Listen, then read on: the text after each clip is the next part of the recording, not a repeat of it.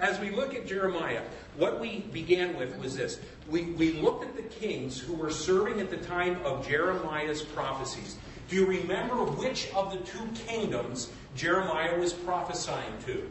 Where was the primary focus of his prophecy? Judah.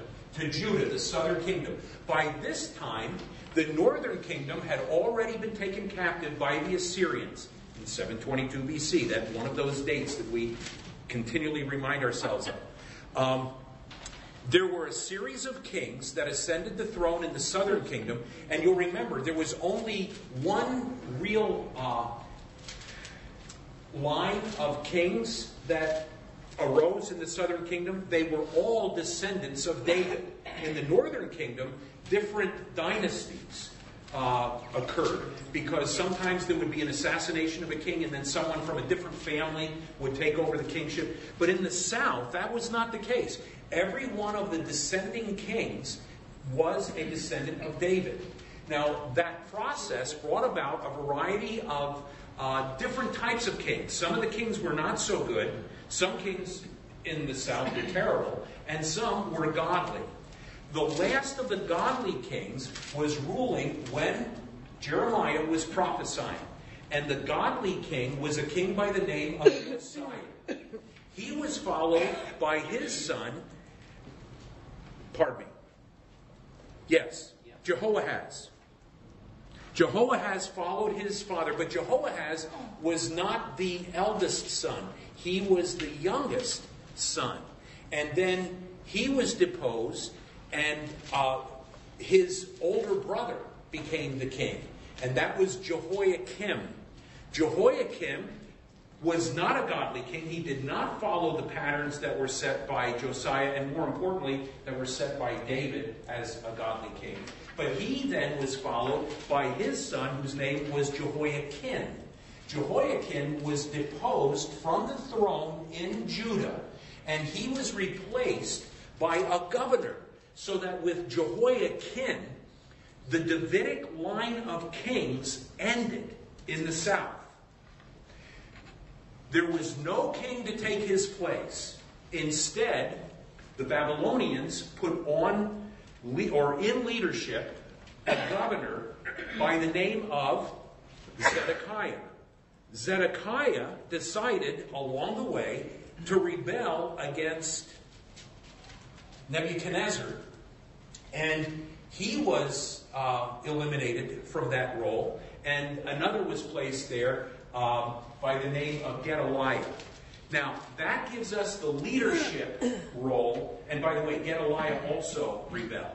And that's ultimately when the fall of the southern kingdom took place. So you have this line of kings. You have Josiah, Jehoahaz, Jehoiakim, Jehoiachin, then Jehoiakim being the last of the Davidic line, then Zedekiah, followed by Gedaliah, and then the overthrow of the kingdom.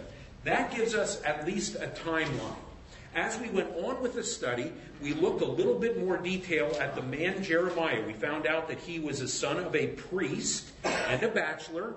He was also called the weeping prophet. And according to tradition, his life ended when he was stoned to death. The world situation, by the end of his or I should say at the beginning of his reign, or beginning of his prophecy, Israel no longer existed as a nation. Assyria was destroyed by the Medes and the Babylonians. Remember, it was the Assyrians who had taken over the northern kingdom, and there was a concern that they were going to take over the south too, but God prevented that from taking place, and he preserved the south for over 100 years, following the demise of the northern kingdom. Judah, however, was beginning to plunge itself into sinful behavior because they were following the leadership of the kings who followed Josiah. Once Josiah was gone, there was no longer any really good, godly leadership except through a few of the prophets, Jeremiah being one of them. But he wasn't the only one. And there were, this was interesting as well, there were those in Judah that were identified as elders and princes. So these were undoubtedly people who held some authority in the land, but they seem to have had more sensitivity to spiritual issues than the priests and the false prophets. And so there's going to be a little bit of a conflict that takes place during Jeremiah's lifetime. And we see that unfold as we go further into the book. Following up on the rest of that first page, and by the way, I apologize, the computer was not back there tonight when I went to get it, so I have no idea where it is, so I can't project any of these. So I'll have to take time to give you the answers when we get there and take a little bit extra time for that. Babylon became a military power in the Middle East. Egypt was defeated by the Babylonians. And then we are given, beginning in the second chapter, a series of prophecies that Jeremiah is going to give, and they're going to primarily be in a chronological presentation. The first, well, up through chapter 12, chapter 2 through chapter 12, give us prophecies that Jeremiah brought during the reign of Josiah. When we get to chapter 13, now he's beginning to prophesy to during the reign of Jehoiakim. And I think we were finishing up here the last time we met when we talked about the visions that he had. And not the visions, but the things that God told him to do. The section characterized by Jeremiah's use of symbols, that's the word I'm looking for, to convey spiritual truths. Did we get those? We have three of them. You have three of them. He used the linen girdle. Right. Do you remember where he told Jeremiah to hide? This is the Lord telling Jeremiah, hide a linen girdle. And then later he told him to come back and get it. And what it was, it's actually like a linen belt. Or sash. That's another way to present it. When he pulled it out from the hiding place, it was ruined. And it was a symbol of what God was going to do to the people of Israel. It's really interesting how the Lord used these mental pictures to convey these truths. Not only did he use this linen sash or girdle or belt, but he also used wine bottles that he broke in the 13th chapter, showing how Israel was going to be broken as a nation. And then in the 18th chapter, he used a potter's clay. And then finally, a broken earthen vessel in the 19th chapter.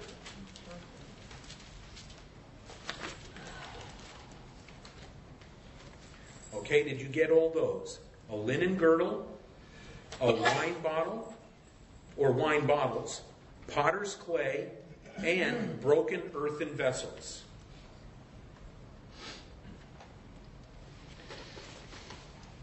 Now, these different symbols that God used through Jeremiah the prophet did not go over very well with the people of Israel. As a matter of fact, Jeremiah was looked at as an enemy of the state. And the people imprisoned him, or the king imprisoned him at this time during the reign of Jehoiakim. And he was put in stocks. But what he had understood through the Lord's revelation to him was that Nebuchadnezzar would subject Judah. The earlier fear had been the Assyrians were going to do it. But then when the Assyrians were defeated by Babylon and by the Medes, and their kingdom was essentially divided, the new rising power that was going to take over was Babylon under the leadership of Nebuchadnezzar. And so Jeremiah realized that Nebuchadnezzar would subject Judah, so he urged submission to the... And you can either put in Chaldeans or Babylonians. Someone had asked last time we met about what's the difference, and I'm not sure that there is. I think they're referred to as Chaldeans and Babylonians, both. And that's not unusual. In fact, one of the kings, and we're going to get to this in just a moment, I believe it was Jehoiachin, was also called Coniah and Jeconiah.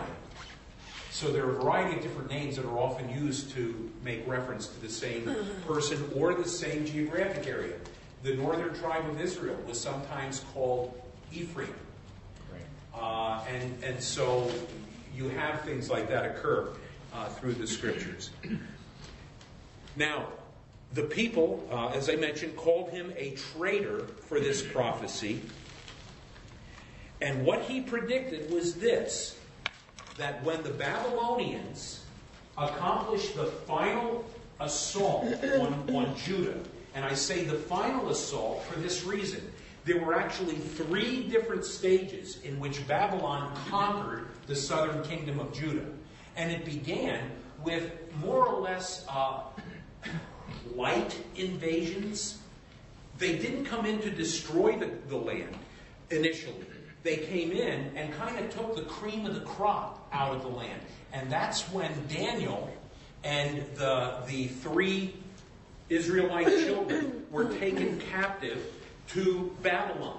And they were held there. And so when we're reading the book of Daniel, we are actually reading during the time of Jeremiah, as he was prophesying of the fall of Judah, but they had already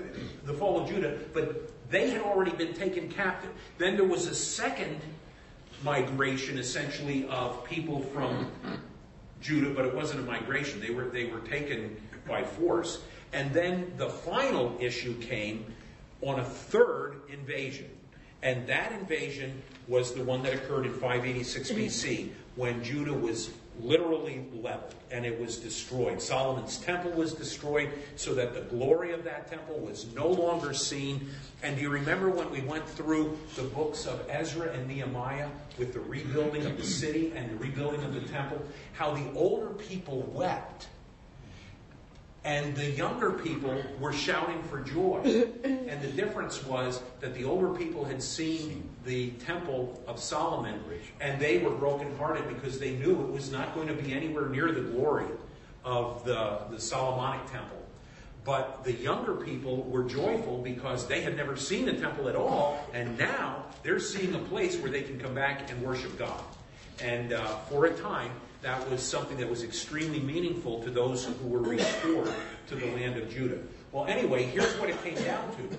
Jeremiah's prophecy was this: when that final invasion occurs, it is going to be 70 years before we as a people will be able to return to the land of Judah.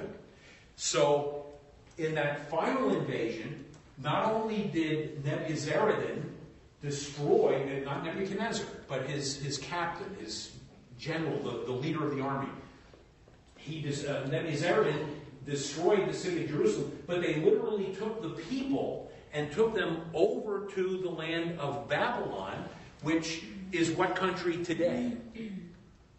Iraq. It's Iraq. And he took them into that part of the world, and they were there for 70 years. Now, a false prophet rose up and gave a different prophecy, and I don't want to get ahead of myself, but we'll get to that. So, at the last part of that first segment, at the top of the second page there, the people called him a traitor for this prophecy. He did predict that the exile would last 70 years. Can you think of any impact that that prophetic utterance had on the people who were dwelling in the land of Babylon after Jeremiah gave that prophecy? Can you think of a specific case in which that prophecy became a hub for the thinking of the people in Babylon? Or a hook, or a thing that gave them motivation and encouragement? There is a very specific issue. When Cyrus came along? Well, that was pretty big, too. It's not what I was looking for, but yeah, that was a pretty big issue, too, because he was going to give a decree that would bring about the return. Yeah. I can't discount that. That's very good. That would be very appropriate to answer that question. The answer that I was looking for, though, was this. Do you remember when Daniel began to prophesy himself about the people of Israel returning? What motivated him to do it was Jeremiah's prophecy. He knew the 70 years was coming to an end. He had been there for that period of time. The 70 years is now coming to a close, and it's time now for the people of Judah to return to the land. And they did.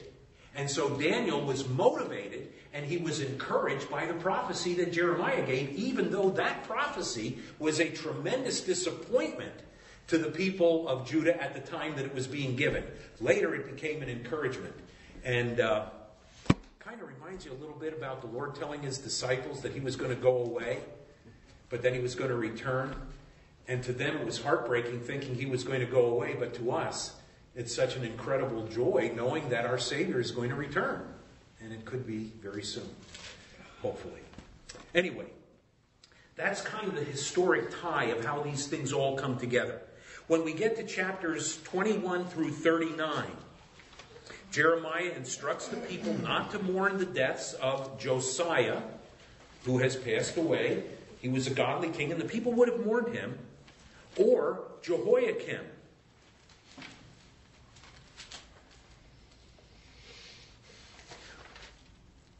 When he gave these prophecies and passed the word along, a fellow by the name of Urijah heard the prophecies that Jeremiah was giving, and in the 26th chapter, he wants Jeremiah killed. And Jeremiah is sovereignly and divinely spared. Going on with the notes, that was just a little extra something while you're writing in Josiah and Jehoiakim. Who was the person? There was one particular person that did come to his aid, to Jeremiah's aid. Yes. In fact, we're going to take a look at that when we get to chapter 28. Okay. Well, let's take a look at it. Let's go to chapter 28.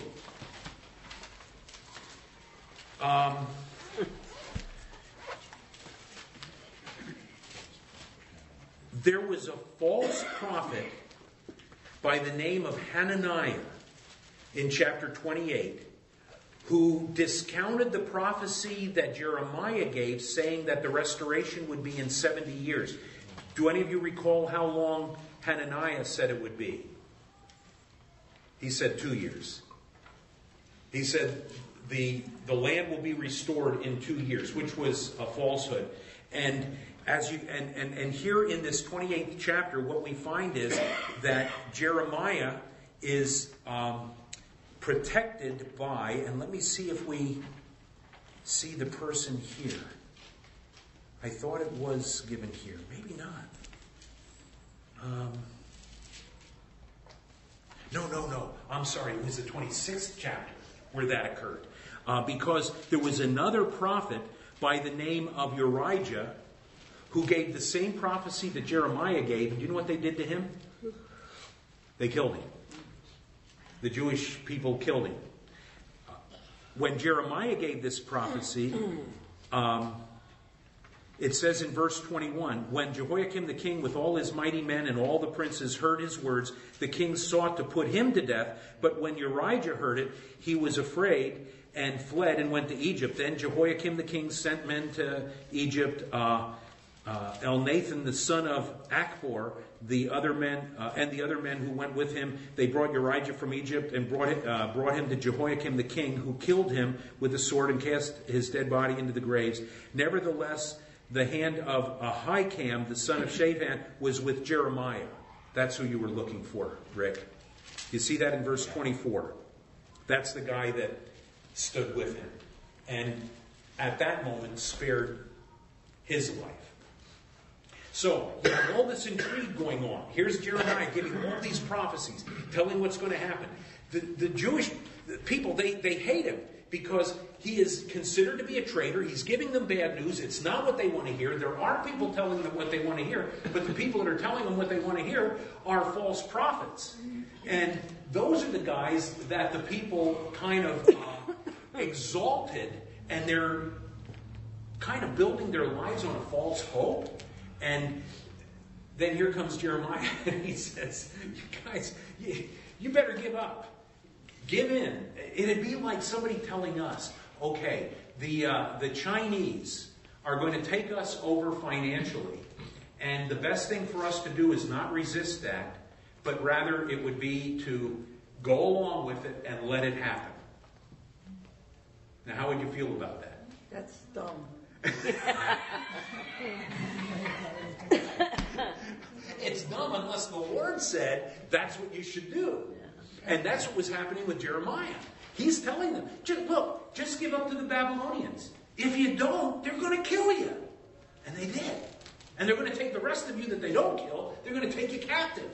And the people, of course, didn't listen. And so under Gedaliah, when Gedaliah assumed the leadership following Zedekiah's deposing, then the people went along with Gedaliah, and here come the Babylonians.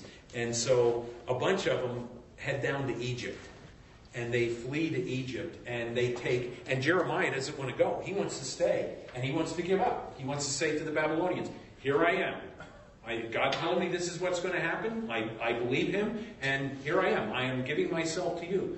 He'd have been fine, except the people hijacked him. They took him along with them down to Egypt, and he died down there. They put him to death.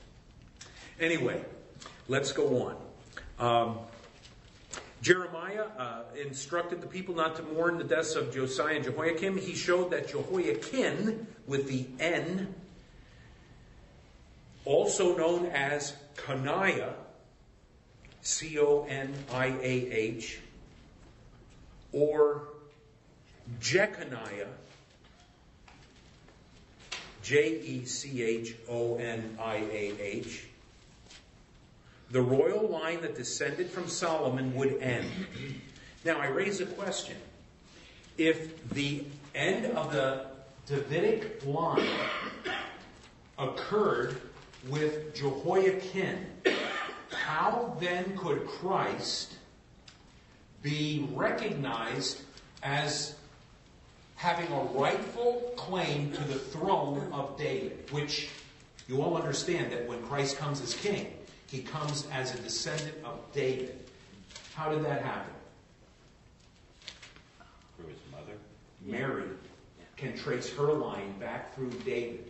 So she essentially is the line through whom physically Jesus can fulfill the prophecy of a king reigning on David's throne forever. Legally, Joseph can also trace his line back through David. So you have the legal heritage and you have the physical heritage, so that even though the Davidic line stopped as the king, or the kingship stopped with Jehoiakim, Christ still can ascend the throne appropriately because he fulfills the requirements that are necessary for that. And he will, obviously. Well, he was cursed by God not to have any more after that, right? That's how it happened. With Jeconiah. With Jeconiah. Wasn't there a curse on him? And his line from... With Jeconiah. Are you talking about Jehoiakim? I don't know. One of them was cursed that they wouldn't have anybody on the throne anymore for generations. Okay, I'm trying to think what you're making reference to, and it's not coming to you. You're probably correct. I mean, actually, see, John MacArthur was just talking about it last week. I heard him referring to that, and he was saying, well, how then could, how could that happen? Been in the line of David. Yeah. I have to admit, I am not familiar with that curse at this point, but I'm not going to disagree, and especially if MacArthur said it. I'm not going to challenge MacArthur. Anyway, maybe that's something we can check out and see where that curse occurred. If so, that certainly would be the fulfillment of that. Now, okay. How then? I said... Okay, let's answer that question. He would be born through Mary, a descendant of David. Jeremiah prophesied the Jews wandering among the nations and the final restoration of the Davidic kingdom with Christ sitting on the throne. All right. Dick, I know what you're going to do. You're going to laugh. Huh? But we're past time, and I haven't finished this. We will try to finish this up next time. And we're not going to really talk a whole lot about Lamentations. We have the books Isaiah, Jeremiah, Lamentations. And I'll just mention this. Lamentations is essentially a book that Jeremiah wrote lamenting the things that were going to befall Judah. And it's just an extended lament. And it's written in a poetic form that follows the acrostic pattern, where each passage would begin with a different letter of the Hebrew alphabet, okay? And so there is a form that's kind of beautiful in the writing of a very, very sad letter, because it laments what's going to happen to Israel, which did. Those things were fulfilled. We're not going to take a whole lot of time to look at that. But next time, Lord willing, we're going to finish Jeremiah, and we will move into Ezekiel. Now, let me tell you this. That's not going to happen for a while. Next week, as I think you know, we have the caroling. And then I am going to be gone for a couple of Sundays. And then we have some guests that are coming in the beginning of January. And then, just to let you know, and I'd appreciate your prayers for this, I was invited to come down to Chile to be with the Thompsons. They are hosting a missionary conference, and the speaker for their conference is not able to make it. And so they couldn't get who they wanted, so they asked me. So I'll be down in Chile for a couple of Sundays, and it's going to be a pretty heavy load. We meet 6 days, and I'll have 6 sessions in the morning, and then some workshops in the afternoon, and then a final message the last night of the conference. And I appreciate your prayers for that. So what it basically means is it'll be a little while till we get back to this. So try to remember what we've talked about, okay? Carl. I think this curse that Rick's talking about might be in chapter 36. Evidently, it had to do with a scroll that Jeremiah wrote to the king. And when Jehoiakim was taking the scroll, he burned the scroll. So it says in verse 30, "Therefore, this is what the Lord says about Jehoiakim, king of Judah. He will have no one sit on the throne of David. His body will be thrown out and exposed to the heat by day and the frost by night. I will punish him and his children. So I will bring on them and those living in Jerusalem and the people of Judah every disaster I pronounced against them." Okay. I don't know if that's what he's talking about. I'm not sure that that's what Rick was talking about. Didn't you say Jeconiah, Rick? I'm not sure which. Okay. I will say this. Jehoiakim was the one who committed this travesty when he burned. Essentially, it was the scrolls of the scriptures. But his son Jehoiakim, who was taken captive by the Babylonians, was apparently imprisoned in Babylon until a new king took over. And when the new king took over, he didn't restore Jehoiakim to the throne in Judah, but he did treat him well. He brought him into his own kingdom and had him sit to eat with him until the day that he died. And so there was still the evidence of God's mercy that was shown to the line of David. All right. Well, thank you all very much.